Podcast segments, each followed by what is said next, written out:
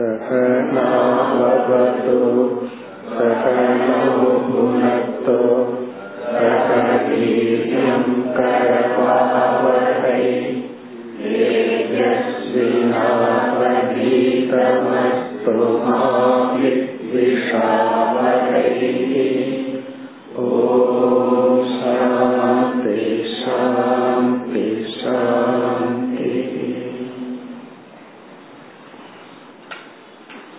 நாற்பத்தி இரண்டாவது ஸ்லோகம் नित्यता ह्यङ्गभूतानि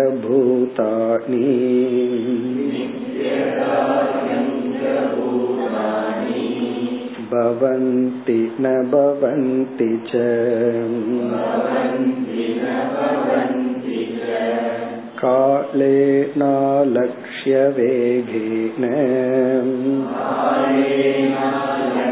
कालेनालक्ष्यवेगेन सूक्ष्मत्वात् तन्न दृश्यते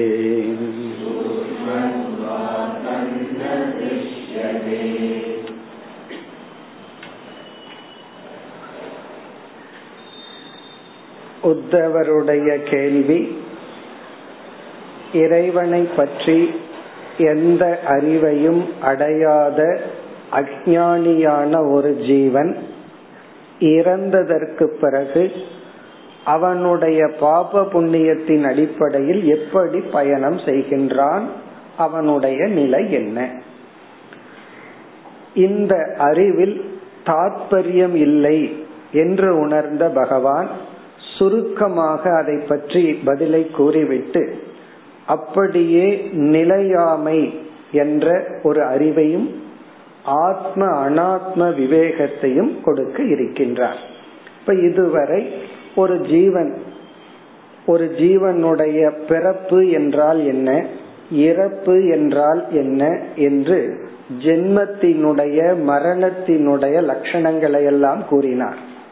இந்த ஸ்தூல சரீரத்தை விடுத்து மனதின் அடிப்படையில் ஜென்ம மரண லட்சணத்தை கூறி இனி அப்படியே பகவான் நிலையாமை என்கின்ற ஒரு கருத்தை புகட்ட வருகின்றார். இது இது எதற்காகனா இது நம்முடைய லட்சியம் அல்ல. இறந்து புண்ணியத்தை சேர்த்தி ஒரு லோகத்தில் சென்று அனுபவித்து திரும்பியும் வருதல். இந்த பயணம் அது சம்சாரம் அது லட்சியம் அல்ல என்று காட்டுவதற்காக இனி சில ஸ்லோகங்களில் நிலையாமையை பற்றி பேசி பிறகு அப்படியே ஆத்ம அனாத்ம விவேகத்திற்கு வர இருக்கின்றார். அதாவது எது உண்மை எது பொய். சரீரத்துக்கு ஆதாரமா இருக்கிற ஆத்மா சத்தியம் இந்த உடல் நிலையற்றது. இந்த கருத்துக்கு வர இருக்கின்றார். இப்ப இந்த நாற்பத்தி இரண்டாவது ஸ்லோகத்தில் அனித்தியத்துவத்தை கூறுகின்றார். நித்தியதா அங்க. அங்க குழந்தாய் என்று உத்தவரை அழைத்து நித்தியதா என்றால் எப்பொழுதும் பூதானி ஜீவராசிகள் பவந்தி ந பவந்தி ச பிறக்கின்றது பிறகு இறக்கின்றது. இந்த பிறத்தல் இறத்தல் என்பது எல்லா காலத்திலும் நடந்து கொண்டு இருக்கின்றது கான்ஸ்டன்டா தொடர்ந்து நடந்து கொண்டிருப்பது என்ன? என்றால் பிறப்பும் இறப்பும்.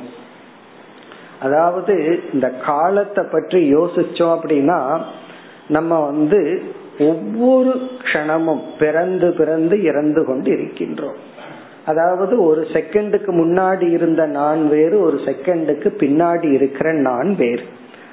காரணம் என்ன? அந்த நான் போயாச்சு இந்த நான் வந்தாச்சு. இப்படி இந்த கால ஓட்டத்துல வந்து பிறப்பு இறப்புங்கிறது தொடர்ந்து நடந்து கொண்டே இருக்கிறது. ஆனால் அது ரொம்ப சூக்மமா இருக்கிறதுனால நமக்கு தெரிவதில்லை. இதத்தான் இந்த இந்த மூன்று ஸ்லோகத்துல பகவான் இந்த கருத்தை சொல்ற மாறிக்கொண்டே இருக்கின்றது பிறந்து இறந்து கொண்டே இருக்கின்றது. நமக்கு அது புலப்படுவதில்லை. அது யோசிச்சு பார்த்தா தெரியும். ஆனால் அனுபவத்தில் எல்லாம் நல்லா தானே இருக்கு. இதுல என்ன? அப்படின்னு தான் தோன்றும். அதை கூறுகின்றார். காலேன காலத்தினால். காலம்ங்கிற தத்துவத்தின் துணை கொண்டு பிறத்தல் இறத்தல் நித்தியதா எப்பொழுதும் நடந்து கொண்டு இருக்கின்றது ஆலக்ஷிய வேகேன காலத்தினுடைய வேகத்தை நம்மால் கணக்கிட முடியாது. கால கணக்கிட முடியாத காலத்தின் வேகத்தினால் இவைகள் நடந்து கொண்டிருக்கின்றன. ஆனா ஒண்ணுமே தெரியலையே எல்லாம் நல்லா இருக்கிற மாதிரி இருக்கேன்னா சூக்மத்வா ந திருஷ்யதே. இந்த காலம்ங்கிற தத்துவம் மிக சூக்மமாக இருக்கின்ற காரணத்தினால் நமக்கு ஒன்றும் தெரிவதில்லை. அதாவது மாறிக்கொண்டே பிறந்து இறந்து கொண்டே இருக்கிறது நமக்கு தெரிவதில்லை. அப்படியெல்லாம் தெரிந்தால் இதனுடைய நிலையாமை நமக்கு புரிந்துவிடும் அப்படி தெரியாத காரணத்தினால் இதெல்லாமே சாஸ்வதமாக இருப்பதாக நாம் நினைத்து கொண்டிருக்கின்றோம் இனி இதே கருத்தை தான் அடுத்த இரண்டு ஸ்லோகத்திலும் பகவான் குறிப்பிடுகின்றார் நாற்பத்தி மூன்று यथार्चिषां स्रोतसां च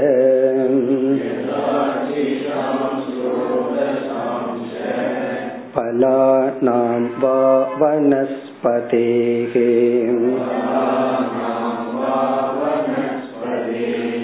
तथैव सर्वभूतानाम्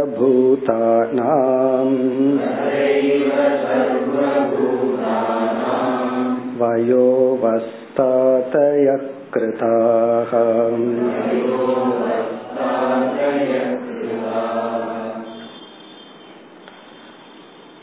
இந்த ஸ்லோகத்தில் மாற்றத்தை பகவான் குறிப்பிட்டு காட்டுகின்றார்.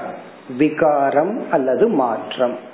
அதாவது தொடர்ந்து இந்த உலகத்தில் உள்ள அனைத்து பொருள்களும் மாறிக்கொண்டே இருக்கின்றது. கான்ஸ்டன்டா நித்தியமா அப்படியே எந்த பொருளும் இல்லை. அதாவது விகாரத்தை அடைந்து கொண்டே இருக்கின்றது. அதற்கு பகவான் வந்து மூன்று உதாகரணங்களை முதல் வரியில் கூறி அதே போலதான் நம்முடைய வாழ்க்கை என்று நம்முடைய வாழ்க்கையோடு ஒப்பிடுகின்றார்.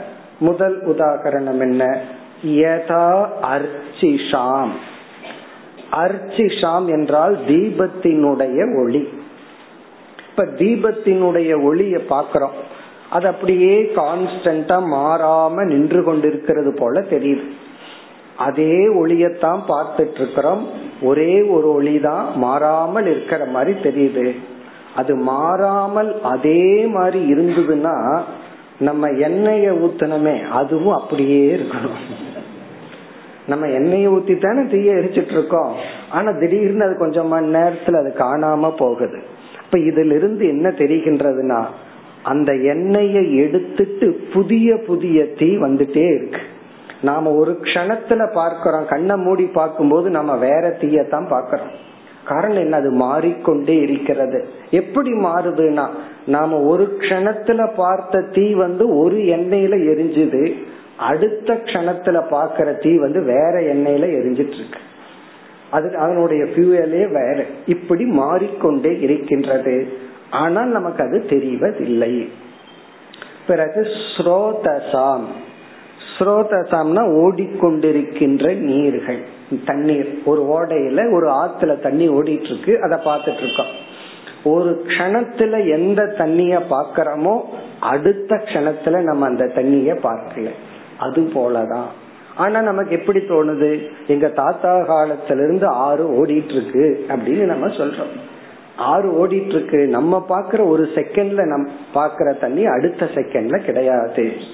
பிறகு வனஸ்பதேகே பலானாம். காட்டில் இருக்கின்ற பழங்கள் மரங்கள் இலைகள். வனஸ்பதேகன காட்டில் இருக்கின்ற பலானாம் வா பழங்கள். இந்த பழங்களும் அப்படித்தான். இரவுல வந்து பச்சையா இருக்கு காலையில எழுந்து பாக்குறோம் பப்பாளி பழமோ வாழைப்பழமோ மஞ்சளா மாறி இருக்கு அது என்ன அஞ்சு மணிக்கு திடீர்னு மாறிச்சான்னா அது ஒவ்வொரு செகண்டாம் பழுத்து கொண்டு வருகின்றது. திடீர்னு அது பழுக்கல ஒவ்வொரு நொடியாக அது மாறிக்கொண்டே இருக்கின்றது. அப்படி ஒரு பொருளினுடைய வயது ஒரு பொருளினுடைய அவஸ்தா. அவஸ்தான ஸ்டேட் இப்ப வாழைப்பழம் வந்து பச்சை அப்படிங்கிற அவஸ்தையில இருந்துச்சு. அந்த அவஸ்தையில நம்ம அப்படியே சாப்பிட முடியாது. என்ன பஜ்ஜி போடலாமே தவிர அது அப்படியே சாப்பிட முடியாது. பிறகு அது பழுத்த அவஸ்தை வரும் பொழுது அதை சாப்பிடலாம். அப்ப சாப்பிடுறதுக்குன்னு அதுக்கு ஒரு அவஸ்தை இருக்கு. அத காயா சாப்பிடுறதுக்கு வேக வச்சு சாப்பிடுறதுக்குன்னு ஒரு அவஸ்தை இருக்கு. அப்படி ஒரு பொருளினுடைய ஸ்டேட் அவஸ்தை அதனுடைய வயது இவைகள் எல்லாம் கான்ஸ்டன்டா தொடர்ந்து மாறிக்கொண்டே இருக்கின்றது. இது வந்து எக்ஸாம்பிள் மூன்று உதாகரணம் பழங்கள் நீர் நெருப்பு. பிறகு ததைவ சர்வபூதானாம். அதே போல் அனைத்து ஜீவராசிகளுடைய உடலும். ததைவ அதே போல சர்வபூதானாம். அனைத்து ஜீவராசிகளுடைய உடல் வயக அவஸ்தாதயக கிருதாகா. கிருத்தாகனா உருவாக்கப்பட்டுள்ளது. வயதும் அவஸ்தைகளும். இப்ப இள குழந்தைங்கிற அவஸ்தை அடுத்தது இளமை பிறகு முதுமை இப்படிப்பட்ட அவஸ்தை அவஸ்தைனா ஸ்டேட் அல்லது வந்து ஆரோக்கியமா இருக்கிற அவஸ்தை ஒன்னு இருக்கு நோய்வாய்ப்பட்டு இருக்கிற அவஸ்தை ஒன்னு இருக்கு பிறகு வயது காலம். திடீர்னு நமக்கு வயது வரல. அதாவது டிசம்பர் முப்பத்தொன்னாம் தேதி மட்டும் வயது வரல. பிறகு வயது எப்பன்னா? ஒன்னாம் தேதியிலிருந்தே ஆரம்பிச்சாச்சு. ஜனவரி ஒன்னிலிருந்து வயது வந்துட்டே இருக்கு. வயது வந்து ஏறிக்கொண்டே இருக்கின்றது. அதனாலதான் அந்த கேலண்டர் வந்து நமக்கும் சுடுகாட்டுக்குள்ள டிஸ்டன்ஸ காட்டுற ஒரு இன்ஸ்ட்ருமெண்ட் முதல்ல ரொம்ப குண்டா இருக்கும். ஒவ்வொரு நாளா பிச்சுட்டு வர்றோம். அப்புறம் அப்படியே வருஷத்தை பிச்சுட்டு வர்றோம். மாதத்தை பிச்சுட்டு வர்றோம். கடைசியில் என்னன்னா அங்க பிக்கிறதுக்கு ஆள் இருக்காது. இவர் அங்க போயிருப்பார். இப்படி கான்ஸ்டன்டா இந்த வயதானது வந்துட்டு இருக்கு அவஸ்தைகளானது வந்துட்டு இருக்கு பிறகு இத சொன்ன உடனே நம்ம மனசுல என்ன தோணும்? அப்படி எல்லாம் தெரியலையே. நேத்து பார்த்தா அதே ஆளத்தானே இன்னைக்கு பாக்குறேன் போன வருஷம் இந்த வருஷம் பாக்குற ஆள் மாறாம அப்படியே இருக்காரு. அப்போ ஒரே மாதிரி ஒரு அனுபவம் இருக்கே. மாற்றம் நமக்கு தெரிவதில்லையே. அதற்கு அடுத்த ஸ்லோகத்துல பதில் சொல்றார் அதுதான் பிரமை அதுதான் என்னுடைய மாயை மாறிக்கொண்டே இருக்கிறது உனக்கு அறிவு பூர்வமா தெரிஞ்சாலும் அனுபவ பூர்வமா தெரிவதில்லை அதை அடுத்த ஸ்லோகத்துல கூறுகின்றார் நாற்பத்தி நான்கு सोऽयं दीपोर्चिषां यद्वत्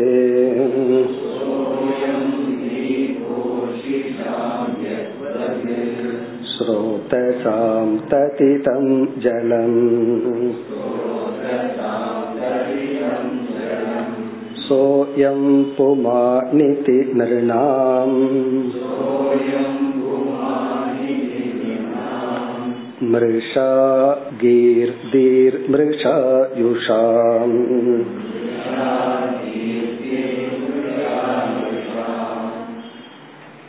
இரண்டு உதாகரணத்தை காட்டி அது போல என்று பகவான் குறிப்பிடுகின்றார். சோயம் தீபக அர்ச்சிஷாம். இப்ப வந்து இவர் தீபத்தை ஏற்றி வைக்கிறார்.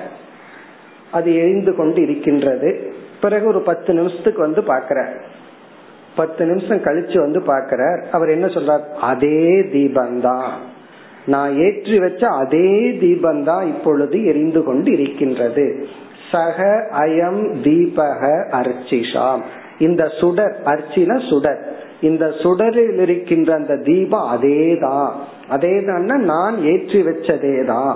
இந்த பத்து நிமிடத்துல எந்த மாற்றமும் நடக்கவில்லை. அதே தீபம்தான் இருக்கு. இப்படி ஒரு அனுபவம் நமக்கு இருக்கு. எத்வது அது போல ஸ்ரோதசாம் ததிதம் ஜலம். ஓடுகின்ற நதியில் அதே தண்ணி தான் அப்படின்னு நாம் சொல்வது போல. இப்ப அதே தண்ணீர் ஸ்ரோதசம்னா ஆறு தத் இதம் ஜலம்னா அந்த நீர் தான் இந்த நீர் அதே தண்ணி தான் அப்படின்னு சொல்வது போல. அதே தீபம் அதே தண்ணீர் என்று சொல்வது போல சக அயம் புமான் இது நிர்ணாம். ஒரு மனிதனுக்கு அவனேதான் இவன் என்று சொல்வது. அவனேதான் இவன் அப்படின்னு சொல்றது வந்து எப்படி பொய்யோ? மகா வாக்கியத்துல இதுக்கு வேற அர்த்தம். அவனேதான் இவன் அப்படின்னு வேறொரு அர்த்தத்துல சொல்றோம். இங்க வேறொரு அர்த்தத்துல பகவான் குறிப்பிடுகின்றார். அவனேதான் இவன் சொல்றதுல நமக்கு மேலோட்டமா கண்ணுல மாறாமல் அதே பொருள் தான் இருக்கிற மாதிரி தெரியுது. ஆனால் மாற்றங்கள் நடந்து விட்டன. ஆனா இப்படி தெரியுறது என்ன? இந்த அனுபவம் என்ன? என்றால் இந்த அனுபவமும் நாம சொல்றது அதேதான் மாறாமல் இருக்குங்கிற வாக்கியமும் பொய். அது உண்மை அல்ல அப்படின்னு சொல்ற மிருஷா கீஹி தீஹி மிருஷாயுஷாம்.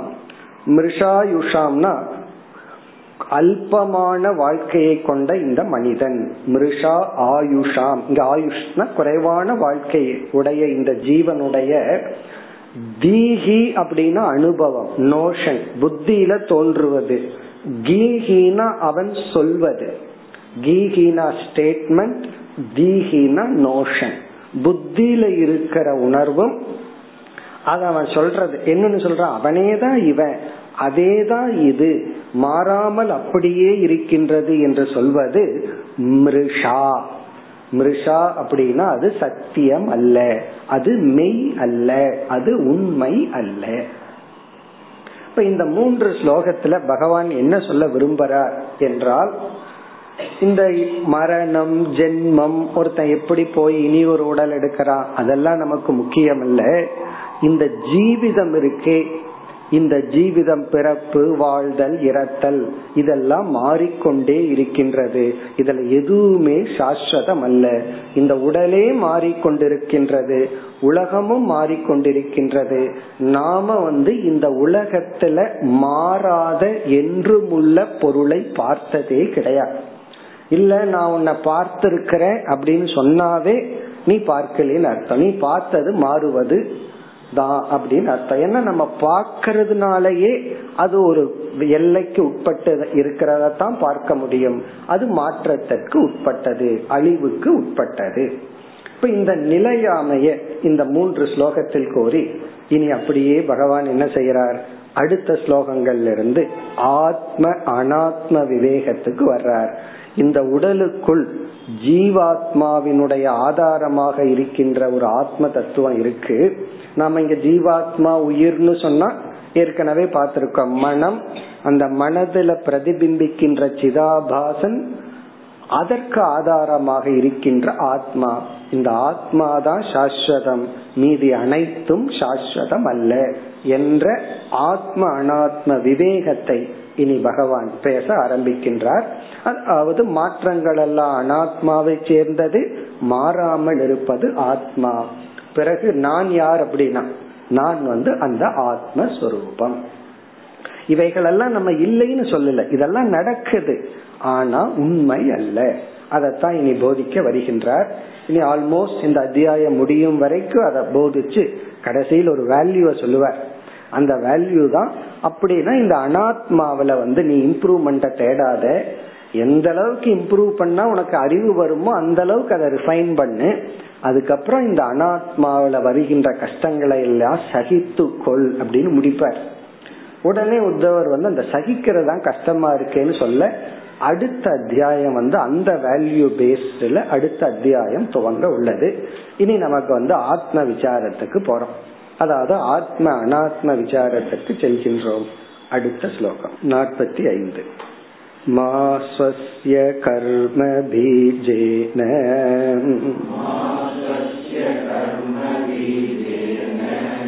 जायते सोऽप्ययं पुमान्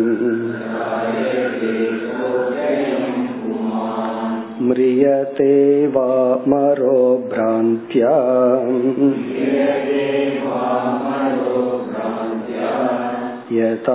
यथाग्निर्धारु संयुतः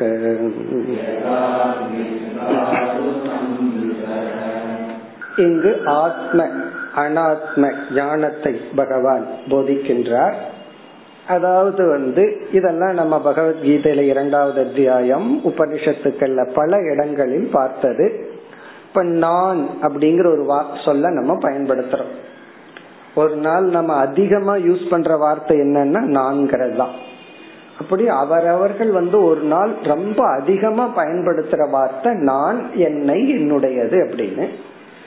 ஆனா அர்த்தமே தெரியாத வா சொல்லும் அதுதான். அப்ப நம்ம இதுல இருந்து என்ன தெரியுதுன்னா அர்த்தம் தெரியாத ஒரு சொல்ல அர்த்தம் தெரிஞ்சிட்டதாக நினைச்சிட்டு பயன்படுத்தி கொண்டு இருக்கின்றோம் அந்த நான்கிறத இங்கு இனிமேல் பகவான் பேச போகின்றார். இப்ப இந்த உடல் தான் நான் அப்படிங்கிற அர்த்தத்தை நம்ம எடுத்துட்டா இவைகளெல்லாம் உண்மை. எதெல்லாம் உண்மை? நான் பிறக்கின்றேன் நான் வளர்கின்றேன் நான் மடிகின்றேன். சரி எனக்கு கிடைச்ச உடல் எதன் அடிப்படையில்?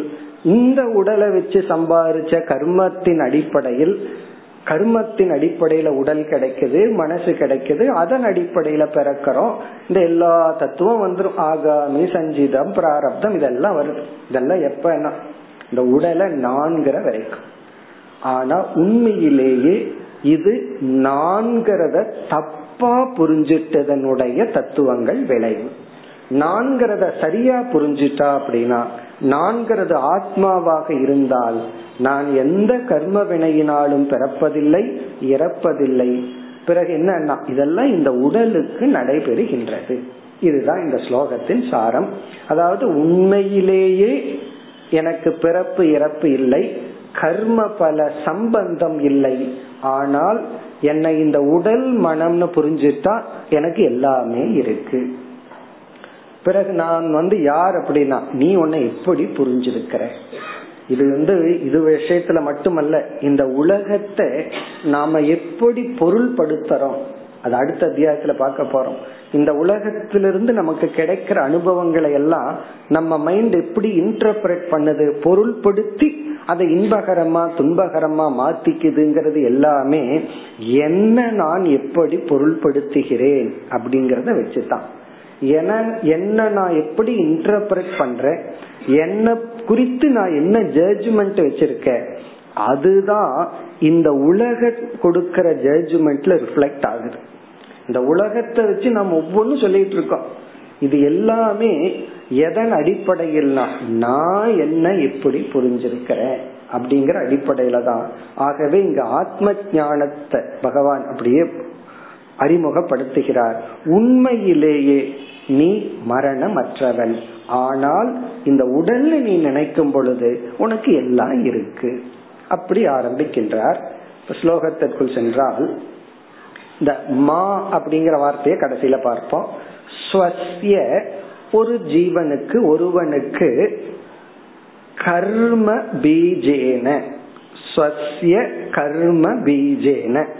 ஒருவனுக்கு தனக்கு கர்மத்தின் காரணமாக கர்மத்தை விதையாக கொண்டு கர்மத்தை காரணமாக கொண்டு ஜாயதே சக அபி அயம் புமான் பிரியதே. இந்த மனிதன் புமான்னா இந்த மனிதன் பிறக்கின்றான் பிறகு இறக்கின்றான். அதாவது கர்மத்தின் அடிப்படையில் அவனுக்கு எப்படிப்பட்ட உடல் கிடைக்குது எவ்வளவு நாள் இருக்கிறான் இதெல்லாம் கர்ம பீஜத்தை கொண்டு அவன் பிறக்கின்றான் இறக்கின்றான் இதெல்லாம் ஓகே. ஆனால் உண்மையில் உண்மையின் அடிப்படையில் அமரக. அமரகனா இவன் இறப்பதே இல்லை இவன் பிறப்பதே இல்லை. பிராந்தியா. பிறகு இதெல்லாம் எப்படி தெரியுதுன்னா பிராந்தியா. பிராந்தினா தன்னை தவறாக புரிந்து கொண்டதின் விளைவாக இவைகளெல்லாம் தெரிகின்றது. ஆகவே புமான் மா அவனுக்கு வந்து ஸ்வசிய மா அப்படின்னா தனக்கு உண்மையிலேயே பிறப்பும் இல்லை இறப்பும் இல்லை.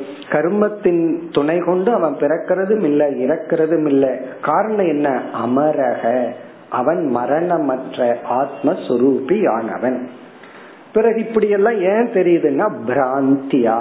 இங்க பிராந்தி அப்படின்னு சொன்னா தவறாக புரிந்து கொள்ளுதல்.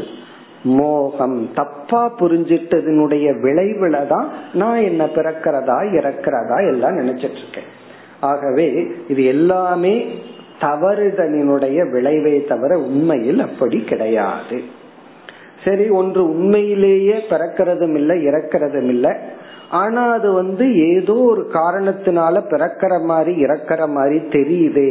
அதுக்கு என்ன எக்ஸாம்பிள் அடுத்த பகுதியில உதாகரணத்தை பகவான் குறிப்பிடுகின்றார். யதா அக்னிகி யதா அக்னிகி தாரு சம்யுதக நெருப்பை உதாகரணமா இங்க பகவான் சொல்ற இத கொஞ்சம் புரிஞ்சுக்கிறதுக்கு முன்னாடி நம்ம வேற சிம்பிள் உதாரணத்துக்கு போயிருவோம். ஆகாசத்தை உதாரணமா எடுத்துக்குவோம். பிறகு இந்த நெருப்புக்கு வருவோம். அதாவது வந்து ஆகாசம் ஸ்பேஸ் அப்படிங்கிறது ஒரு இடத்துல இருந்து பிறகு இல்லாம போறது கிடையாது. அது இருந்து இல்லாம போற பொருள் அல்ல. ஆனா நம்ம அனுபவத்துல என்ன சொல்றோம்? அங்க இடம் காலி இல்லை. இடம் ஃபுல் ஆயிடுச்சு அப்படின்னு சொல்றோம். அப்படின்னு என்ன? அந்த இடத்துல ஆகாசம் இல்லை. கேக்குறதே இடம் இருக்கான்னு தானே கேக்குறோம் நான் வரலாமா? இடம் இருக்கா? ரிசர்வேஷன் என்ன? இடத்த பிடிச்சுக்கிறது தான் பிறகு காலி ஆயிடுச்சு அப்படின்னு என்ன? அந்த இடத்துல இடம் இருக்கு. அப்போ ஆகாசம் இருக்கு ஆகாசம் இல்லை. அப்படிங்கிற வார்த்தையை நம்ம பயன்படுத்துறோம். ஆனா உண்மையிலேயே அப்படி கிடையாது. ஆகாசம் வந்து இருந்து இல்லாம போறதெல்லாம் கிடையாது. இருந்தாலும் நம்ம அனுபவத்துல என்ன தோணுது? ஆமா அந்த இடத்துல இடம் இருக்கு இடம் இல்லை. அப்ப இடம் இருக்கு அப்படின்னா அந்த இடத்துல ஆகாசம் இருக்கு. அந்த இடத்துல இடம் இல்லை ஆகாசம் இல்லை அப்படின்னா என்ன அர்த்தம்? அங்க இல்லைன்னா அது எங்கேயோ போயிடுதுன்னு தான் அர்த்தம். வீட்டுல அவர் இல்லை அப்படின்னு சொன்னா என்ன அர்த்தம்? அவர் வீட்டுல இருந்து எங்கேயோ போயிட்டார் அங்கேயே நின்றுட்டு அவர் இல்லைன்னு சொல்ல முடியுமோ? அப்போ ஒரு இடத்த பார்த்து இந்த செல்ஃப்ல இடம் இல்லைன்னு சொன்ன உடனே ஓ அங்க இருக்கிற ஆகாசம் எங்கேயோ போயிடுச்சு அப்படிங்கிற மாதிரி ஒரு தோன்றுது. பிறகு அங்க இருக்கிற பொருள்களை எல்லாம் எடுத்த உடனே அங்க இடம் இருக்குன்னு சொல்றோம். இடம் இருக்குன்னா போன ஆகாசம் வந்தாச்சு. அப்ப அது போயிட்டு வந்திருக்கிற மாதிரி நம்ம சொல்றோம். அனுபவத்தில் இருக்கு. ஆனா அறிவுல நமக்கு தெரியுது ஆகாசம் எங்கேயும் போகல எங்கேயும் வரல. அந்த ஒரு அலமாரி அந்த செல்ஃப ஒரு உபாதியா வச்சுட்டா ஏதோ போன மாதிரி வந்த மாதிரி தெரியுது. அதே போலதான் நெருப்பு என்ற ஒரு தத்துவம். நெருப்புங்கிற தத்துவம் வந்து அது போறதும் இல்லை வர்றதும் இல்லை ஃபயர்ங்கிற பிரின்சிபிள் என்ன ஆகுதுன்னா ஒரு மரக்கட்டையுடன் சேரும் பொழுது அது மேனிஃபெஸ்ட் ஆகுது. அந்த உஷ்ணம்ங்கிற தத்துவம் வெளிப்பட்டு பிறகு அந்த மரக்கட்டை போன உடனே நெருப்பு போனது போல தோன்றுகிறது. அப்ப நெருப்பு இருந்துச்சு வளர்ந்துச்சு பிறகு இப்ப நான் அணைச்சிட்டேன். நெருப்பு இல்லை. அப்ப நெருப்பு அக்னிகி தாரு சம்யுதக. தாரு அப்படின்னா மரக்கட்டை. சம்யுதகனா சேரும் பொழுது. அக்னி தத்துவம் மரக்கட்டையுடன் சேரும் பொழுது அது தோன்றியதாக வளர்ந்ததாக மடிந்ததான அனுபவம் இருக்கின்றது. ஆனா அக்னிங்கிற பிரின்சிபிள் அந்த தத்துவம் பிறப்பதில்லை இறப்பதில்லை. பகவான் பஞ்சபூதத்தை படைச்சிட்டார். நம்ம போய் அந்த பூதத்தை எல்லாம் மாத்தவெல்லாம் முடியாது. அக்னியை இல்லாம பண்ண முடியாது. ஆகாசத்தை இல்லாம பண்ண முடியாது. அதே போல பிருத்திவியை இல்லாம பண்ண முடியாது. இந்த காம்பினேஷனை மாத்தி மாத்தி பண்ணிட்டு இருப்போமே தவிர நம்ம இந்த பூதத்தை டச் பண்ணவே முடியாது. அது போல அது போல உண்மையிலேயே பிறக்காத இறக்காதவன் பிராந்தியினால் இங்க பிராந்தினா அகங்கிற சொல்லினுடைய ஐடென்டிபிகேஷன் மாறுறதுனால அவன் வந்து தான் பிறந்தது இறந்தது போல் தெரிகின்றது. இப்ப இந்த இடத்துல ஜஸ்ட் ஆரம்பிச்சிருக்க இனி வருகின்ற ஸ்லோகங்கள்ல வந்து இந்த உடலுக்கு தான் அனைத்து மாற்றங்களே தவிர ஆத்மாவுக்கு இல்லை என்று சொல்ல விரும்புகின்றார் அடுத்த ஸ்லோகம் நாற்பத்தி ஆறு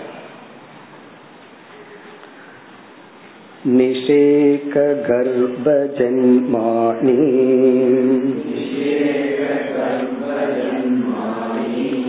बाल्यकौमारयौवनम्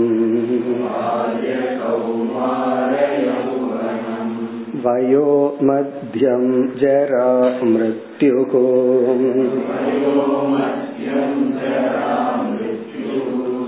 इत्यवस्थास्तनोर्नव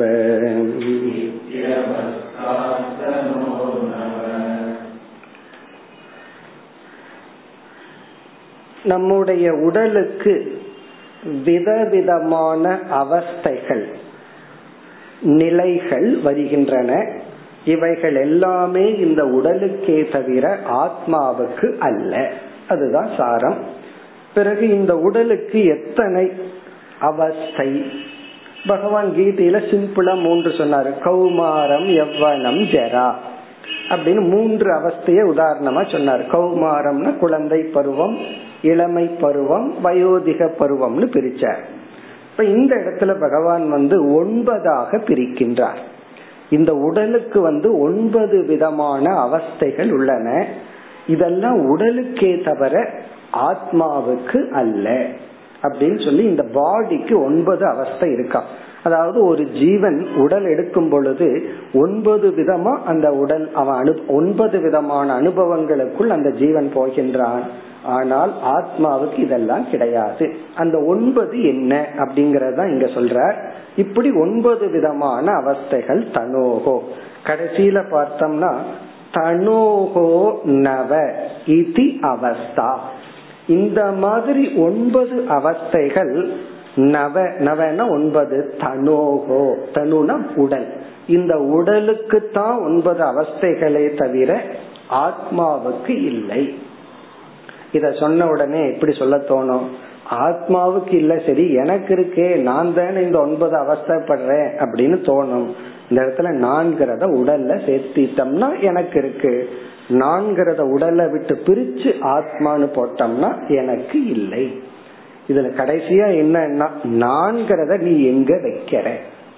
உடல்ல வச்சுட்ட அப்படின்னா இந்த ஒன்பதும் இருக்கு இதுல எவ்வளவு வேணாலும் நம்ம சேர்த்திக்கலாம். எத்தனை அவஸ்தை வேணாலும் சேர்த்திக்கலாம். இங்க ஒன்பது மட்டுமான்னு சொல்லி ஒவ்வொருத்தரும் அவங்கவுங்க அவஸ்தையை சேர்த்திக்குவார்கள். நான்கிறத எடுத்துட்டோம் அப்படின்னா ஒரு அவஸ்தையும் எனக்கு இல்லை. பிறகு நான் யார்னா கடைசியில சொல்ல போறார் நான் இந்த அவஸ்தைகளை வேடிக்கை பார்ப்பவன். உண்மையிலேயே எது சுகம் தெரியுமோ வேடிக்கை பார்க்கறது தான் வேடிக்கை பார்க்கறதா சுகம். டிவி பார்க்கறதுன்னு என்ன? வேடிக்கை பார்த்தல். ஏன்னா அங்க இருக்கிறது எது? எனக்கு இல்லை. அதனால வேடிக்கை பார்க்கறதுல சுகம். ஞானிக்கு வந்து கண்ணை திறந்தா டிவி தான். பாக்குறது எல்லாமே ஒவ்வொருத்தரும் ஒவ்வொரு லைஃப் ஒவ்வொரு தன்னுடைய வாழ்க்கை உட்பட மற்றவங்களை அவன் வேடிக்கை பார்க்கறது மட்டுமல்ல அது சுலபம். தன் வாழ்க்கையை வேடிக்கை பார்க்கணும். அதை சொல்ல போற. இந்த உடலுக்கு வர்றத அவன் வேடிக்கை பார்க்கின்றான். இனி ஒன்பது என்னென்னு வரிசையா பார்ப்போம். முதல் வந்து நிஷேக. நிஷேக என்றால் தந்தையிடம் இருக்கின்ற ஒரு அவஸ்தை. ஏன்னா சாஸ்திரப்படி ஒரு ஜீவன் வந்து தந்தையிடம் சென்று தந்தை மூலமாகத்தான் தாயிடம் செல்கின்றான். நிஷேக தந்தையிடமிருந்து தாயிடம் செல்லுதல். இரண்டாவது கர்ப்ப. கர்ப்ப அப்படின்னா தாயினுடைய வயிற்றில் இருத்தல். பத்து மாசம் அந்த வயிற்றில் இருக்கின்ற அவஸ்தை. மூன்றாவது ஜென்மானி பிறத்தல். மூன்றாவது பிறத்தல். இப்ப ஃபர்ஸ்ட் வந்து தந்தையிடம் இருக்கிறான் பிறகு தாயிடம் இருக்கின்ற அவஸ்தை பிறகு பிறத்தல். நான்காவது வந்து பால்ய பால்ய அவஸ்தை. அதாவது குழந்தையா இருக்கிற அவஸ்தை. இது நம்ம இஷ்டத்துக்கு வயசை பிரிச்சுக்கலாம். பெரிய ரெஸ்ட்ரிக்ஷன் கிடையாது. நம்ம வந்து ஒன்னுல இருந்து அஞ்சு வரைக்கும் பிரிப்போம் இல்ல நாலு வரைக்கும் பிரிக்கலாம். இப்பெல்லாம் குழந்தைங்க மூணு வயசுலயே எல்லாம் தெரிய ஆரம்பிச்சிருது செல்போனை மூன்றரை வயசுல அந்த குழந்தைகள்லாம் ஆப்ரேட் பண்ணுது. ஆனா பொதுவா பால்யம்னா ஐந்து வயதுன்னு பிரிப்பார்கள் பால்ய அடுத்தது வந்து கௌமார. கௌமாரம் அப்படின்னா அந்த குழந்தை பருவம். நம்ம ஒரு பத்து வருஷம் வச்சுக்குவோமே. அஞ்சுல இருந்து ஒரு பதினஞ்சுன்னு வச்சுக்கலாம். கௌமார. அதுக்கு அடுத்தது வந்து எவ்வனம் எவ்வனம்னா இளமை பருவம். இந்த பணம் அரிக்கிறது இந்த பருவம் எல்லாம் படிச்சு முடிக்கிற வரைக்கும் கௌமாரம்.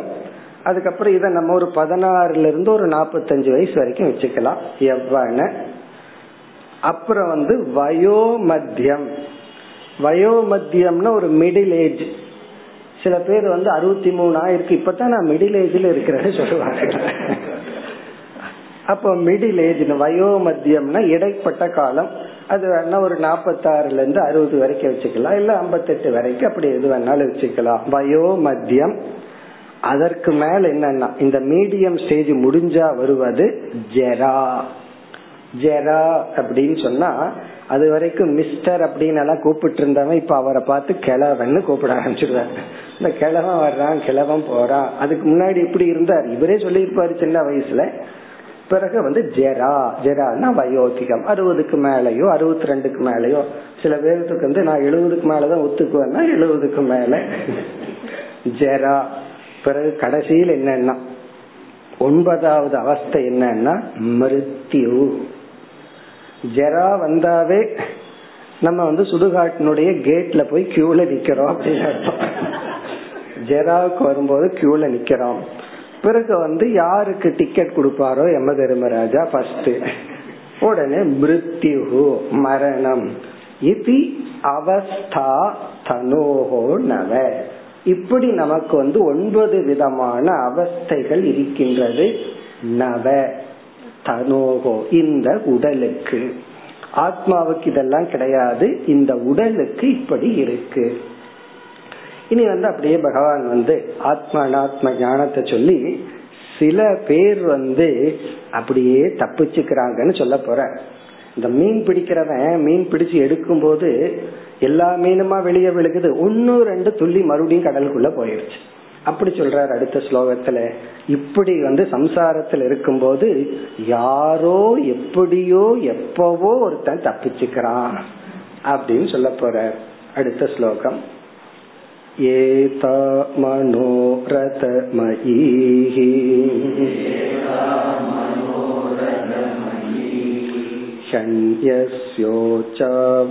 शन्यस्योच्चावचास्तनोः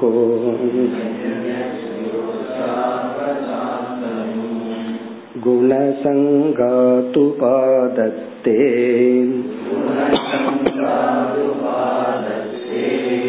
क्वचित् कश्चित् जगाति च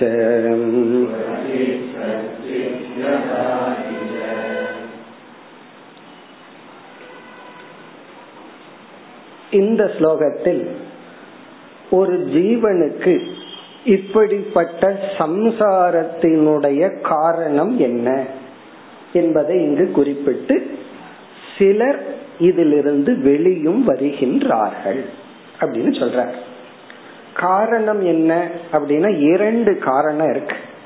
ஒன்று வந்து நாம் இயற்கையாகவே அஜானம் என்கின்ற ஒரு அவஸ்தையுடன் பிறந்துள்ளோம். அது மூல காரணம்.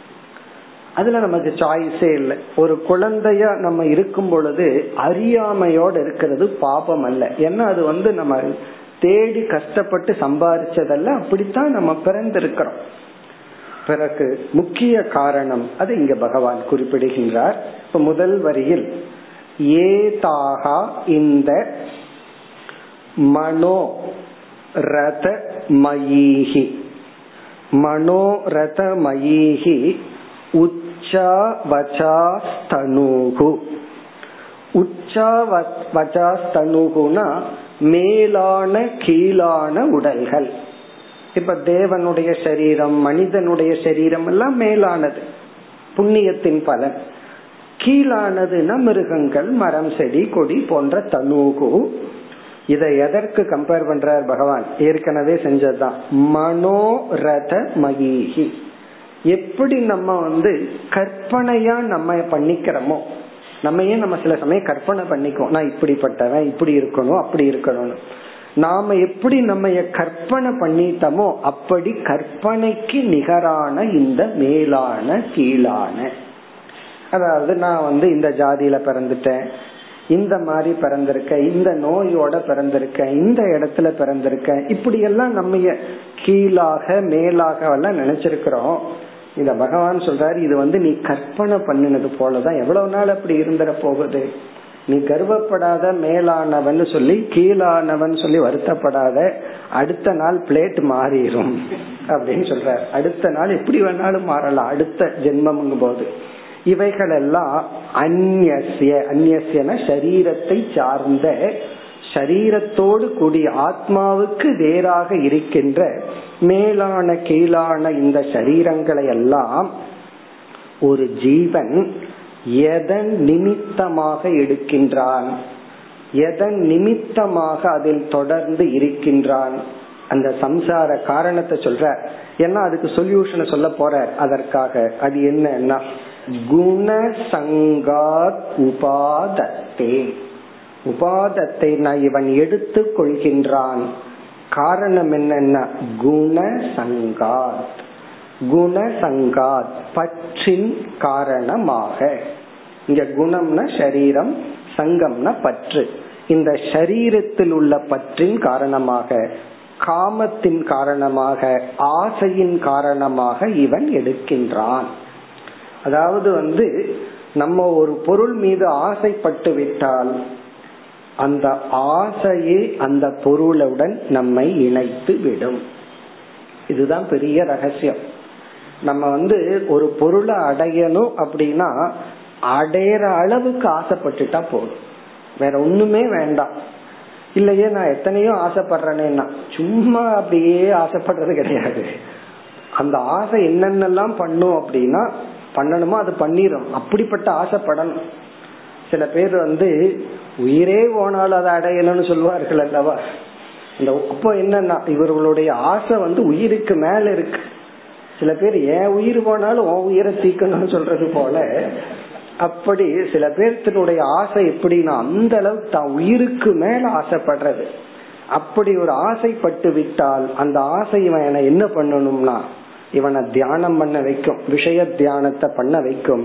பிறகு இந்த ஆசையே இவனை செயலில் ஈடுபடுத்தி கர்மத்திலும் தியானத்திலும் ஈடுபடுத்தி இவனுக்கு அப்படிப்பட்ட உலகம் அப்படிப்பட்ட உடல் அப்படிப்பட்ட பொருள்களை கொடுத்து விடும். சில சமயங்கள்ல நமக்கு எந்த பொருள் கைக்கு வருதோ அதுக்கு முன்னாடி ஆசை வந்துடும் அந்த ஆசை வந்தாலே நமக்கு வந்து அந்த பொருளை அடையிறதுக்கு பகவான் திட்டம் போட்டுட்டார் அர்த்தம். அது நல்லதாகலாம் தீயதாகலாம். சரி இந்த ஆசை தான் ஏன் வந்துச்சுன்னா அது கர்ம யோகத்தின் விளைவு. நம்ம வந்து தவம் பண்ணிட்டே இருப்போம் ஜபம் பண்ணிட்டே இருப்போம் அல்லது சேவை பண்ணிட்டே இருப்போம். அதனுடைய விளைவா இதுவரைக்கும் ஆசைப்படாத மேலான ஒன்னு ஆசைப்பட்டுருவோம். என்ன ஆசைப்பட்டுருவோம்னா இதை விடணும் இதை எடுக்கணும் இதை செய்யணும்னு ஒரு ஆசை வந்துடும் அந்த ஆசை வந்த உடனே அந்த ஆசையை நிறைவேற்றுவதற்கான சாதனையில் ஈடுபட்டு ஒரு ஷார்ட் டைம் குறுகிய காலத்துல அந்த ஆசைய நம்ம பூர்த்தி செய்து விடுவோம். இது வந்து எல்லா நல்ல விஷயத்துக்கும் சரி தீய விஷயத்துக்கும் பொதுவானது. இப்ப இங்க பகவான் என்ன சொல்றார்? குணசங்காத். அந்த குணம்னா இங்கிற பொருள்கள் உடல். அதில் இருக்கிற ஆசையினாலதான் உபாதத்தை ஒருவன் சரீரத்தை எடுக்கின்றான். இதுல இதை நம்ம தெரிஞ்சுக்கும் பொழுது ஒரு அக்செப்டன்ஸ் நமக்கு வரணும் இப்ப இந்த உடல் நமக்கு வந்திருக்கே. இது வந்து என்னமோ தலை நல்லா தலையில அடிச்சிட்டு இருக்கிறோம் இல்ல நாம ஆசைப்பட்டுள்ளோம். ஆனா இவ்வளவு நோயா அவ ஆசைப்பட்ட அப்படின்னா ஆசைப்பட்டுள்ளோம். எப்படியோ விஷயத்துல நம்ம ஆசைப்பட்டு இருக்கிறோம் நமக்கு எது கிடைச்சிருக்கிறோ அதைத்தான் நம்ம ஆசைப்பட்டிருக்கிறோம். பகவான் வந்து கணக்குல மட்டும் தப்பு பண்ண மாட்டார். கணக்குலோட பகவானுடைய கணக்கு கரெக்டா இருக்கும். அவர் வந்து நம்ம வந்து ரிஜெக்ட் பண்றது பகவான ரிஜெக்ட் பண்ற மாதிரி எனக்கு ஏன் இப்படி வந்துச்சு? எனக்கு இது வந்திருக்க கூடாதுன்னு சொன்னா ஏதோ பகவான் தப்பு கணக்கு போட்டு நம்மை கஷ்டப்படுத்திட்டார் நர்த்தங்கிற மாதிரி தெரியுது. அப்படி அல்ல. குண சங்கா இங்க சங்கம்தான் பற்று தான் காரணம். இந்த உடலை எடுப்பதற்கு. இதை எப்படி கனெக்ட் பண்ணிக்கணும்? உச்சா வச்சா சனுகு. மேலான கீழான உடலை ஒரு ஜீவன் எடு உபாதத்தை எடுக்கின்றான் குண சங்கா இந்த சரீரத்திலும் பொருள்கள் மீதும் உள்ள பற்றினால். இனி அடுத்த பகுதியில் வருகின்றார். கஷ்டித் ஜெகாதி ஆனால் கஷ்டித் யாரோ ஒருவன். மனுஷ்யா நாம் சகசிரேஷுன்னு பகவான் சொன்னது போல ஆயிரத்துல ஒருவன் சொன்னது போல கஷ்டித் குவச்சித் நம்மால விளக்க முடியாத காரணத்தினால் அவனுக்கு ஏன் அந்த வைராகியம் வந்தது விவேகம் வந்ததுன்னா அது அவனுக்கே தெரியாது. ஏதோ விளக்க முடியாத காரணத்தினால் சிலர் சில சூழ்நிலைகளில் ஜெகாதிச்ச இதுதான் நமக்கு முக்கியம். இந்த பற்றையெல்லாம் விட்டு சரீரத்தை விட்டு மோக்ஷத்தையும் அடைகின்றார்கள். இங்க என்ன சொல்ற? ஜெகாதி ஒருவன் சம்சாரத்தை விடுகின்றான். அப்ப பகவானுடைய படைப்புல சம்சாரத்தையும் பகவான் படைச்சார். சம்சாரத்திலிருந்து விடுதலை அடைய உபாயத்தையும் படைச்சிருக்கிறார். விடுதலை அடையிற விதத்துல இந்த உலகத்தை படைத்துள்ளார். இப்ப ஜீவனுக்கு வந்து அந்த சாய்ஸையும் கொடுத்திருக்காருன்னு அர்த்தம். அதனாலதான் இந்த மாதிரி பகவான் போறார். கஷ்டித் யாரோ ஒருவன் குவச்சித் ஏதோ ஒரு சந்தர்ப்பத்தில் ஜெகாதிச்ச விடுகின்றான். இது வந்து நம்ம மோட்சத்துக்கு கூட போக வேண்டாம். சில பழக்கங்கள் எல்லாம் நமக்கு சின்ன வயசுல இருந்திருக்கலாம். சில ஒரு தீய பழக்கம்னு வச்சுக்கோமே. அதை ஒருத்தன் விட்டு இருந்தான்னு வச்சுக்கோமே. அது மது பழக்கமா இருக்கலாம் ஸ்மோக்கிங்கா இருக்கலாம். அப்படி பண்ணிட்டு இருந்தவன் திடீர்னு அவனே விட்டுருப்பான். அவன்கிட்ட போய் கேட்டு பாருங்க எப்படி விட்டேன்னா அவனுக்கே தெரியாது. எப்படியோ விட்டேன். நான் விடல அது விட்டுட்டு போயிடுச்சுன்னு சொல்லுவான். அப்போ அதை நம்மால விட முடிஞ்சிருக்கு. இப்ப எப்படியோ நடந்திருக்கு.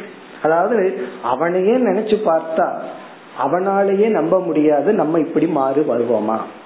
அதே போல ரொம்ப ஒழுக்கமா இருந்தாலும் அப்படி போயிருப்பான். வெண்டைக்காய் சாப்பிட்டு இருக்கிறவன் மீனை சாப்பிடுறதுக்கும் போயிருப்பான். அது வேற விஷயம்.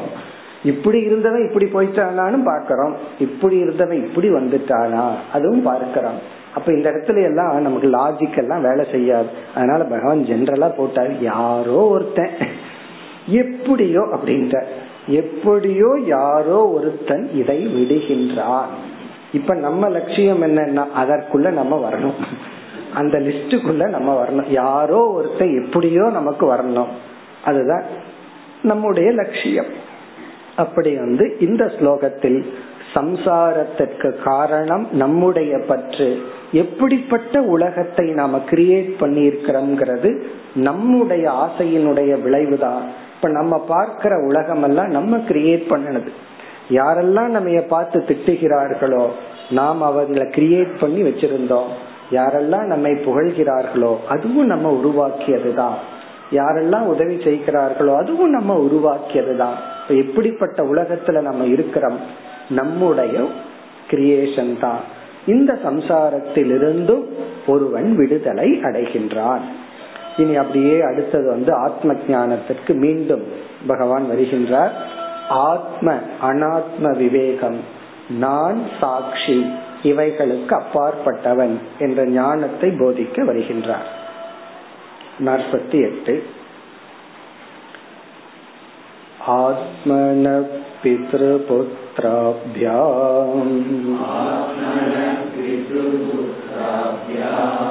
अनुमेयौ भवाप्ययौ न भवाप्ययवस्तूनाम्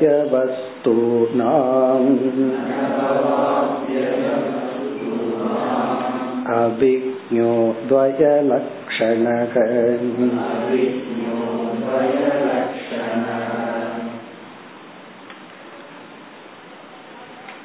இந்த ஸ்லோகத்திலும் அடுத்த ஸ்லோகத்திலும் ஆத்ம ஞானத்தை பகவான் இங்கு புகட்டுகின்றார் நான் இவைகளுக்கு அப்பாற்பட்டவன் இந்த ஞானத்தை தான் நம்ம அடைய வேண்டும் இப்ப ஏற்கனவே சரீரத்தினுடைய அவஸ்தைய வந்து பகவான் கூறியுள்ளார் அதையவே அப்படியே உதாரணமா எடுத்துட்டு அப்படியே ஆத்ம ஞானத்துக்கு வருகின்றார் இந்த அடு இந்த ஸ்லோகம் அடுத்த ஸ்லோகம். இந்த இரண்டினுடைய சாரம் வந்து திருக் திருஷ்ய விவேகம். ஒரு திருக் திருஷ்ய விவேகம்ங்கிற முறையை பகவான் கையாண்டு நம்மை யார் என்ற ஒரு அறிவை நமக்கு கொடுக்கின்றார். இங்க என்ன சொல்ற பிறப்புன்னு ஒன்னு இருக்கு.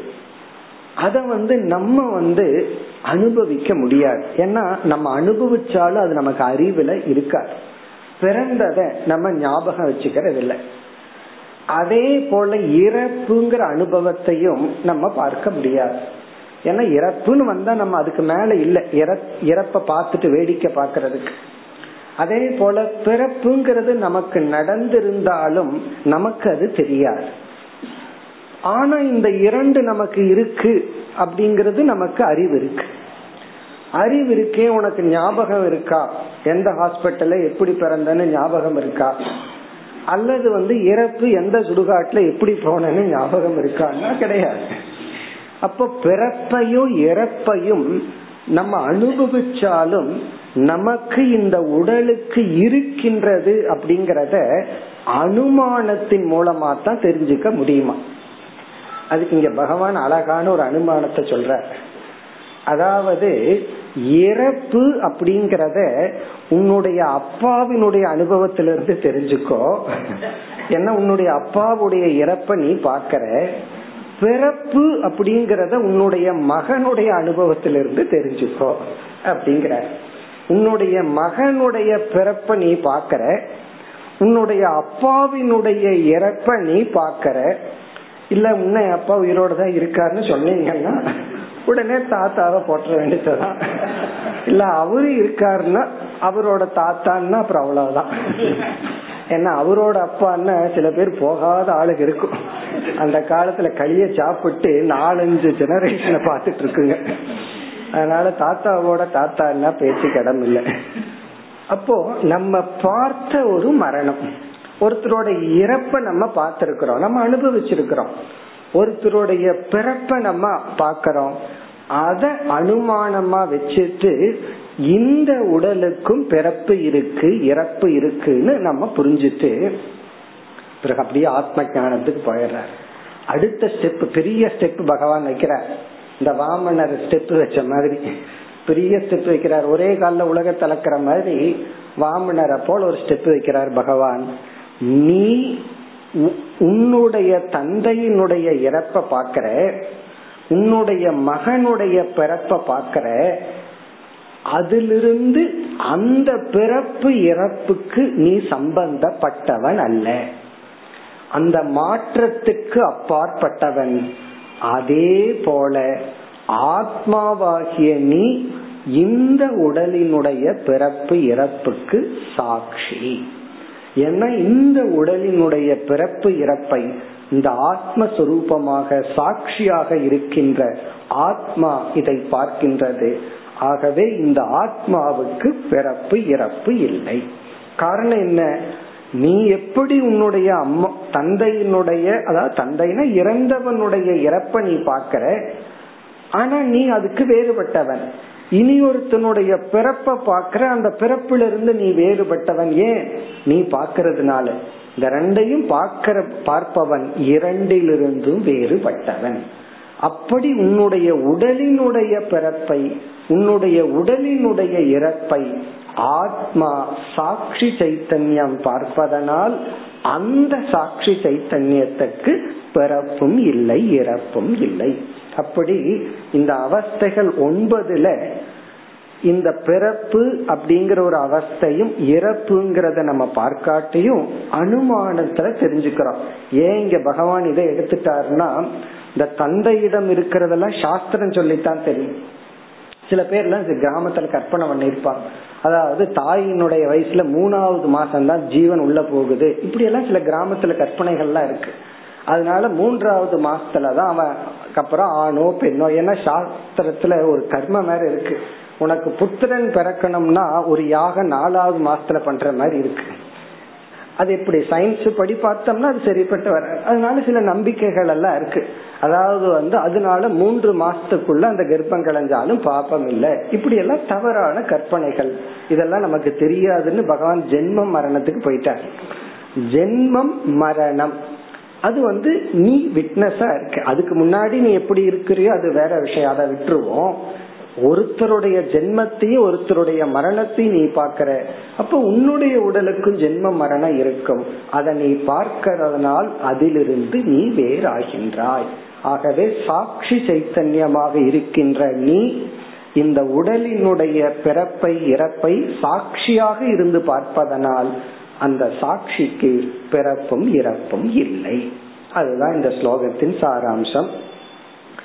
ஆத்மனக பித்ரு புத்திராபியாம் அனுமேயவ் பவாபியவ் ஆத்மனகன தன்னுடைய இந்த இடத்துல உடலினுடைய தன்னுடைய பவ அப்பியவ் பிறப்பையும் இறப்பையும் அனுமேயம் யூகித்து தான் புரிந்து கொள்ள முடியும்.